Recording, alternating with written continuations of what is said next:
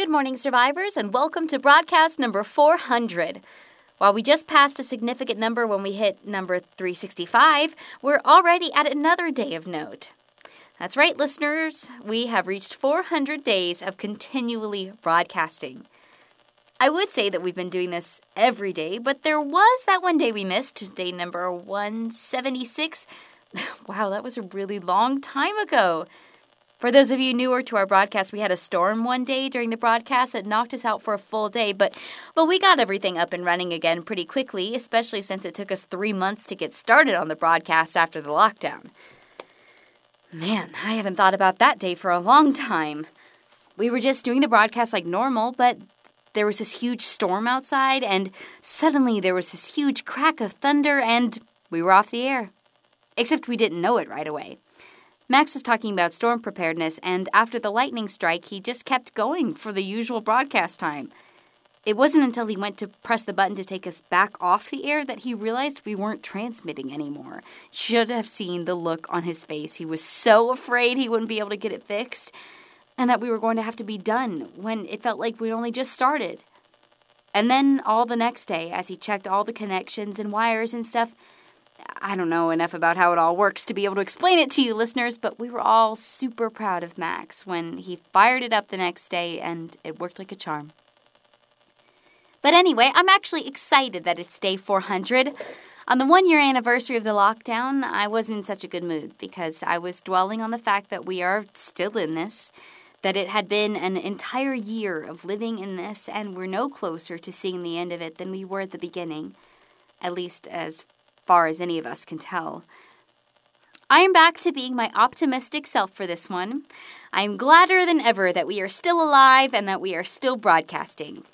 Leading up to this monumental day, I've been trying to find the most interesting literary and other references to the number 400. The most interesting one that I found is the 400 Days of Silence in the Christian tradition. Jennifer and I had a discussion about it, and apparently the appearance of the Messiah was 400 years since God had last spoken through the prophets. This is known as the period of divine silence, or the intertestamental period. Although, according to Jennifer, there is no scriptural basis for this doctrine, it's simply assumed tradition in the Protestant and Catholic faiths um, that there was silence between God and the people between the last writings of the Old Testament and the birth of the Messiah. Max told me that 400 is also the web browser status code for a bad client request. I'm not sure how that could factor into our broadcast, but if I'm the client, then I think whoever requested the zombies is bad. Oh, I've also been doing some reading on astronomy since we found a telescope a while back. We haven't talked about that on the air much because it's so hard to describe the beauty of the universe, and I feel kind of inadequate trying, but Maybe I'll find some way to do it later. But the point is that in this book I'm reading, it says that the sun is 400 times larger than the moon, but it's also 400 times farther away, which is why it looks like the sun and the moon are approximately the same size, even though they're definitely not.